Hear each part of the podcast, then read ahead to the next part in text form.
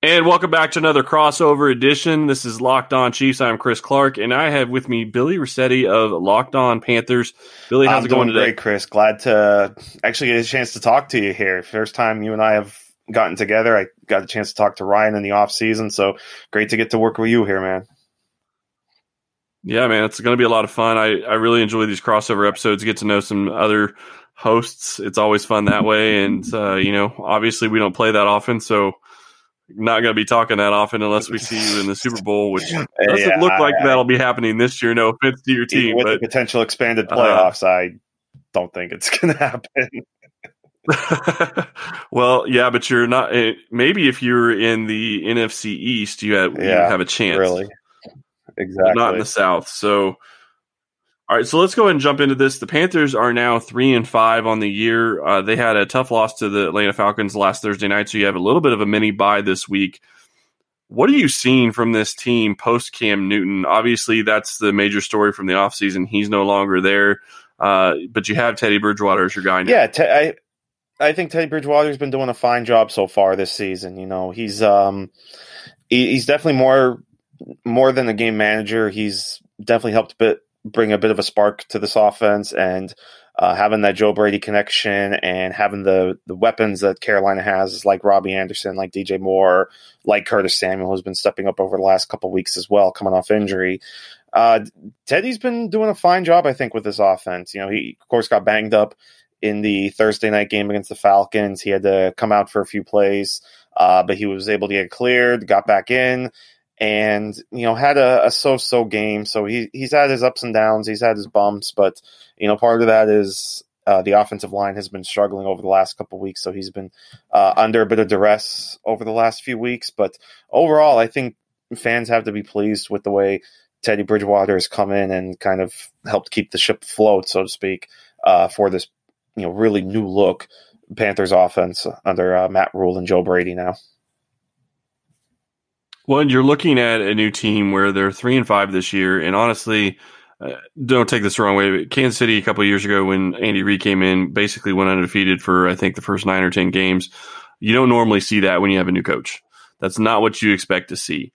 Uh, so, with you guys being three and five this year, how do you feel like the entire team has been uh, really changed and how they're improving uh, game to game? Yeah, there's definitely uh, I think a lot to be excited about with this team. It's obviously a, a, very young team. I think one of the things we have to remember too is that you know there's a lot of either like rookies or second year players really contributing and really playing some meaningful snaps. Uh, especially in these last couple weeks. I mean, you look at Thursday night against the Falcons; they had a ton of rookies that saw action, especially on the defensive side of the ball. Uh, Troy Troy Pride played every single snap, and he was their uh, fourth round pick.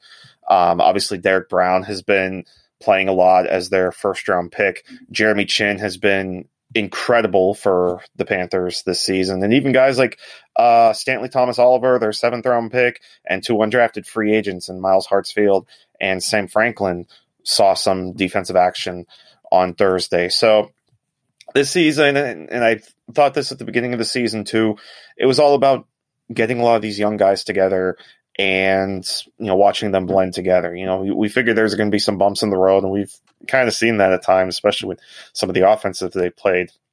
But I'm excited about the prospects about um, it, and I keep talking about the defense, you know, and especially when the Panthers use all their draft picks on defense. But um, I, I, really like a lot of the pieces that they have, and like I said, I, I think the foundation is there, and I think they certainly have something to build on. And the fact that they've been competitive. Uh, on both sides of the ball in all eight of these games is a credit to head coach Matt Rhule and just that new attitude that he's he's brought to this Carolina Panthers team. So uh, th- this team is definitely t- trending up. Um, it's it's obviously going to be a rough stretch here in the second half, but I think the Panthers are kind of about where we expected them to be uh, at this point in the season. Maybe a little bit better, but um, they certainly haven't disappointed, so to speak. They're certainly not worse, I think, than what we thought they'd be. Well, and one of the things that really stuck out to me when you look at this Panthers team is not only did you lose your offensive star and your offensive, uh, you know, your general on the field, your quarterback in Cam Newton, but you also lost Luke Kuechly. so you lost it on both sides of the ball, and that's a, that's a huge deal. Uh, a lot of people don't know how big that is to lose basically the two main members of your team. But what have you really seen uh, from the guys that are stepping into Kuechly's shoes? I apologize. Uh, that's a huge role to fill.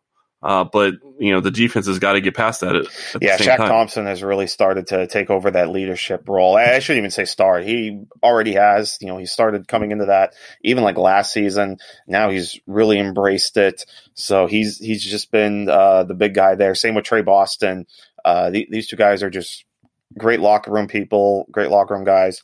Even a guy like Brian Burns, second year, has just taken control of that defensive line, especially with you know Kawann Short uh, out for the season again. You know, Tahir Whitehead stepped in at middle linebacker. He's been okay, but uh, the Panthers certainly can stand to uh, improve on that in the offseason via, you know, the draft or free agency, whatever the case may be. That's why I've said Micah Parsons or Dylan Moses could be pretty good picks if the Panthers uh, have that opportunity. But yeah, you know, it's nice to have that veteran leadership like Shaq in Boston with all these young groups. So it's it's really a nice mix. Um, and like I said, I, I, think they're you know blending well together, and you're starting to see some uh, some some solid results. Obviously, there's a lot of work to do, but um, overall, I'm you know fairly content with uh, the the progress. Like I said, that I, I think this team is starting to show. So when you look at this game and you look at this matchup, the Kansas City Chiefs, obviously we've already kind of talked about this. They don't play the Panthers very often. Who are some under the radar guys that Chiefs fans should be watching out for in this game? You know, obviously the, the two big receivers are Moore and Anderson, but Curtis Samuel has, you know, coming off injury. He had a, a nice game on Thursday night with the two total touchdowns. Um, has really started to kind of come into his own again in this offense. The Panthers have been utilizing him both as receiver and as a, uh, a running back a little bit as well in the absence of Christian McCaffrey, who the Panthers expect back on Sunday. And then, you know, defensive side of the ball, uh, they did they did activate Rasul Douglas from injured reserve this week, and Rasul Douglas has been uh, a huge pickup, I think, for this Panthers defense. They claimed him off waivers after final cuts uh, before the regular season, and he's been uh, surprisingly a, a, a, really good piece to this uh, to this Panthers puzzle. So it's nice to, or I'm sorry, not injured reserve, the um, the COVID list. Yeah, the COVID they. They activated yeah. him off there. So uh, those are just two quick guys. I think you know if they get Rasul Douglas back in, uh, I think that's certainly a huge boost to the secondary. And like I said, Curtis Samuel uh, has been a, a, nice pickup so far, or a nice stepping up again. And what's a contract year uh, for him as well. So uh, really nice to see those guys playing well again. Yeah, and I have to say that Chiefs fans are certainly hoping that we don't see Christian McCaffrey uh, on Sunday. No, no offense, buddy, but uh, that's one person we don't need to be playing against, considering how bad our run defense is. Let's go ahead and take a quick break, and when we get back, Billy's going to be asking me some questions about this Chiefs team. All right, guys, we're rolling along here. Locked on Chiefs, locked on Panthers. Billy Rossetti, Chris Clark with you guys here as we are rolling on. We're going to talk about the Chiefs a little bit. And, um, you know, it's obviously uh, another strong year. The, the Chiefs just look uh, extremely well, as, as always, no surprise. Um, what is it? You know, we, we see, um, we had a feeling that the uh, the Chiefs' offense was going to be better with some of the pickups they made, especially like Clyde Edwards-Helaire, and now we're seeing, uh, you know, they picked up Le'Veon Bell a couple weeks ago. So uh, the Panthers, we know their rush defense has been pretty bad this year. So um, what do the Chiefs do well with uh, Clyde Edwards-Helaire and Le'Veon Bell? Or, you know, how much have they utilized Le'Veon Bell, and um, you know what what are the Chiefs going to bring to the table that the Panthers are going to have really a tough time having to stop, to be honest. You know, I think what you look at this Chiefs team as eh, one of the things, and I think the reason they went and got Le'Veon Bell is because they weren't feeling like they were going to be able to get enough from their running game. Uh, I do like what they've got with Clyde Edwards-Helaire. I think that he gives them something that they didn't have last year. He just, his agility and his ability to hit the holes and his vision uh, have been phenomenal, and his ability to stay on his feet – when he gets hit and not just go down for a guy his size is really remarkable to me. Uh, you know, I look at this offense and I say, and I can tell you, at least from what I see, it's going to be really hard to stop. I mean, you have to have a disciplined defense that is going to be able to uh, have you know only rush four and be able to drop seven in, into coverage. And if you can do that on a regular basis and you can get to Patrick Mahomes, then you're going to have a you're going to have a chance to beat this team. Uh, if you have to put more in the box to stop the run, Patrick Mahomes is going to eat you alive on the back end.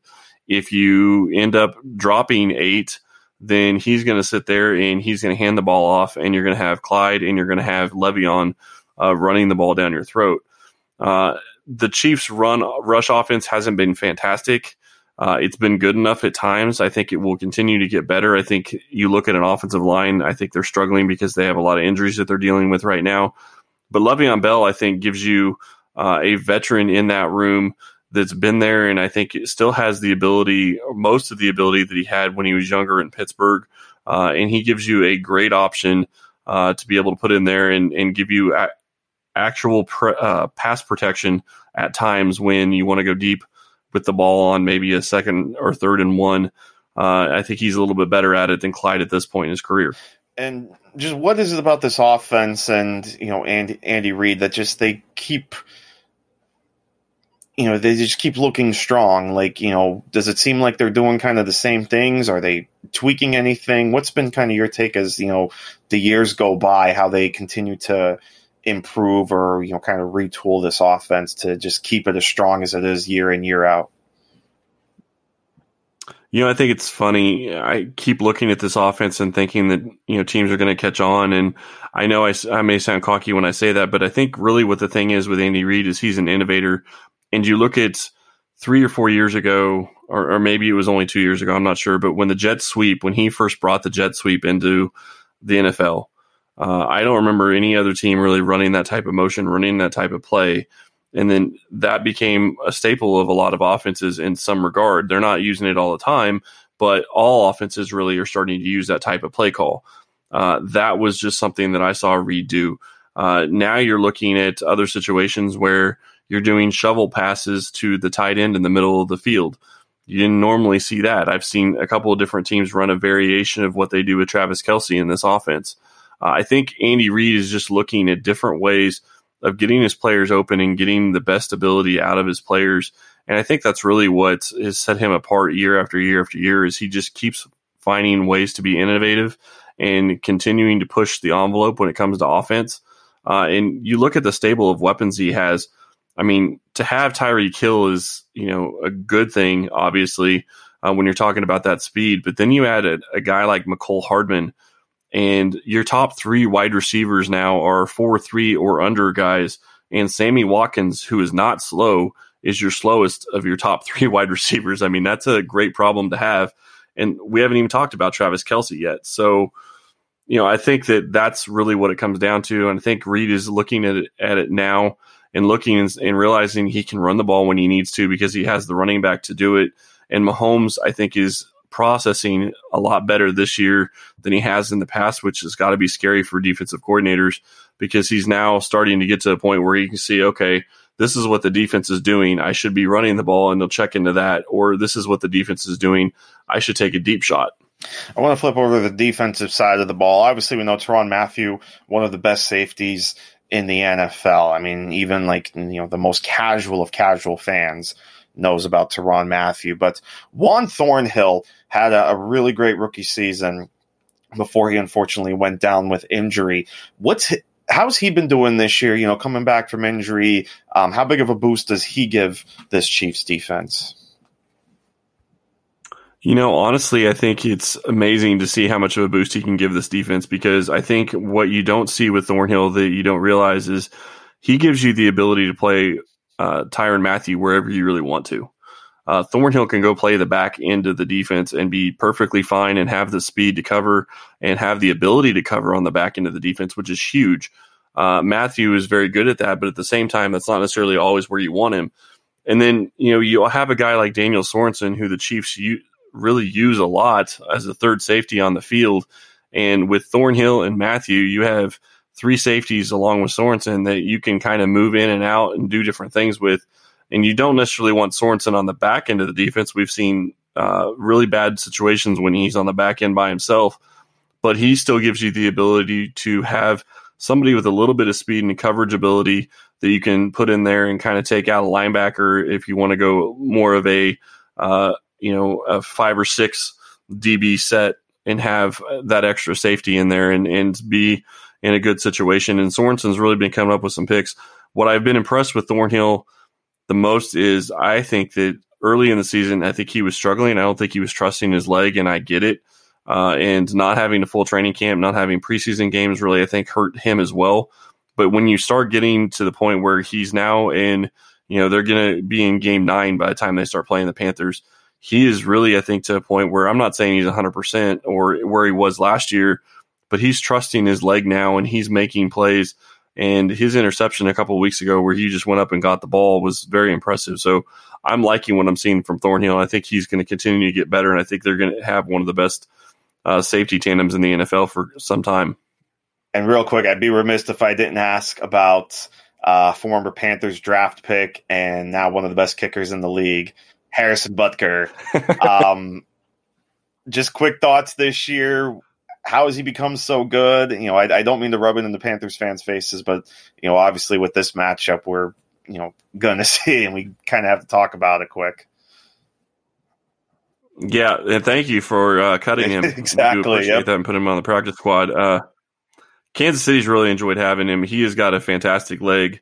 Uh, he helped them win a, early, a, game earlier this year. Kicked a couple of 58 yard field goals. Uh, just a monster leg.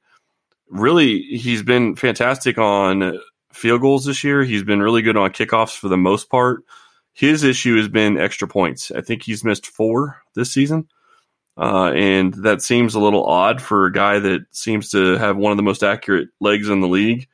But I, I think he got it figured out. He kicked five on Sunday against uh, the Jets and didn't seem to have any problems. So it looked like it was going right down the middle. I think he got his whatever it was that was causing him to miss once won a game for three straight weeks. Uh, and you don't want to give up points, especially in the NFL. Uh, luckily, the Chiefs haven't been in close games lately, so it hasn't been a, a, big deal. Good stuff, man. Good, good stuff. And hey, man, it was always a pleasure. You know, great to talk to you, and you know, certainly a pleasure to get a chance to meet up with you here for the first time and talk some football with you, man. Yeah, I really enjoyed it, Billy. Thank you very much. I got to ask real quick. What do you think the outcome of this game is? Yeah, I think it's going to be a long day in Kansas City for the Panthers. Uh, I think the, the, the Chiefs you know, you said about the running game improving. I think that probably starts this week. You know, McCaffrey should be back, but I mean, that Chiefs defense is just obviously we know how good it is. The Panthers uh, going to Arrowhead. Uh, this is probably going to be at least a double digit score. They're, you know, the Panthers' biggest margin of victory or defeat is 14. That could probably get broken. I could see this being like a 35 to 20 type game this week. Well, I would say that uh, I could see that as well. I'm I'm going to go with your score. I think that's probably a pretty good score. I think Kansas City is going to continue to put points on the board. Uh, I do worry about Christian McCaffrey in the running game, though. Uh, that has been a thorn in Kansas City's side, and you know I know you guys are a work in process on the passing uh, side. I do like your wide receivers. I like Teddy Bridgewater. The question is whether or not you're going to be able to block for Bridgewater and give him the time to throw the ball. If you can do that, that really changes things uh, for the way that the game could go. Uh, but I do think that that you could be right. I think this could be a two score game and, and maybe more depending on, you know, the Chiefs defense only allowed the Jets nine points. Obviously it's the Jets. Uh, but I think they're continuing to improve every week. So we will see how that goes. Billy, thank you so much for coming Absolutely, on. Really do appreciate buddy. it. Glad to glad to chat with you, man. Thank you for your time. All right, and we will be back to talk to you tomorrow.